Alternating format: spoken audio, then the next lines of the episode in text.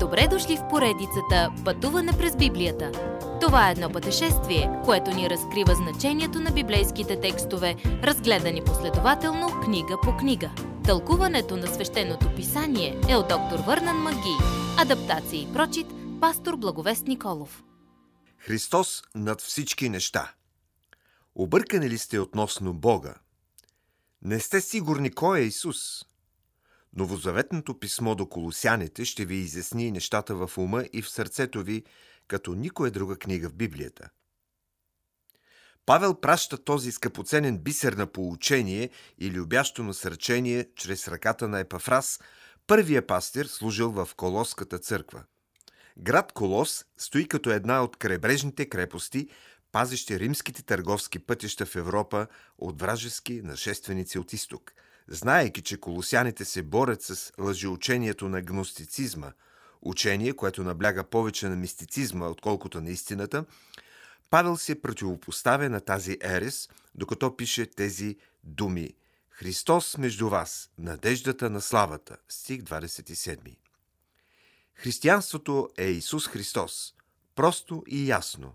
И Павел показва това в затрогващо писмо, че в него обитава телесно цялата пълнота на Божеството. 2 глава, 9 стих. Вие приемате всичко нужно в Исус Христос.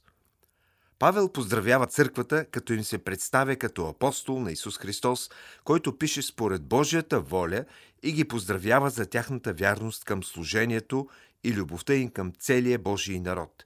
Той ги нарича свети и верни братя – което значи, че те са били призовани от Бога да бъдат святи и праведни пред Него. Освен това, Павел ги благославя според обичая си. Благодат и мир на вас от Бог Отец и Господ Исус Христос. Павел толкова искал приятелите му в църквата да се насърчат във вярата си, че им пише молитва, с която той се моли продължително, за да могат те да я четат на глас отново и отново. Затова и ние не преставаме да се молим за вас и да искаме от Бога да се изпълните с познанието на Неговата воля, чрез пълна духовна мъдрост и разбиране, за да постъпвате достойно за Господа, да му бъдете угодни във всичко, като принасяте плод във всяко добро дело и като растете в познаването на Бога, подкрепяни с пълна сила, съобразно с Неговата славна мощ, за да издържите и дълго търпите всичко с радост – като благодарите на Бог Отец, който ни удостои да участваме в наследството на светиите в светлината. Стихове от 9 до 12. Каква прочувствена молитва! Павел обичаше тези хора и той не можеше да спре, що ме започнал.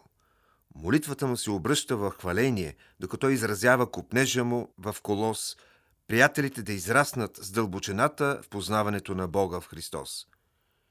Не би ли ви насърчило, приятели, много да знаете, че вашият пастир се моли за вас с такава страст и решителност? Бог иска да познавате сина му така, както колосяните го познаваха. Но посланието към колосяни не е просто картичка, изпратена от Рим. Така че подгответе се за сериозно изучаване на Исус Христос.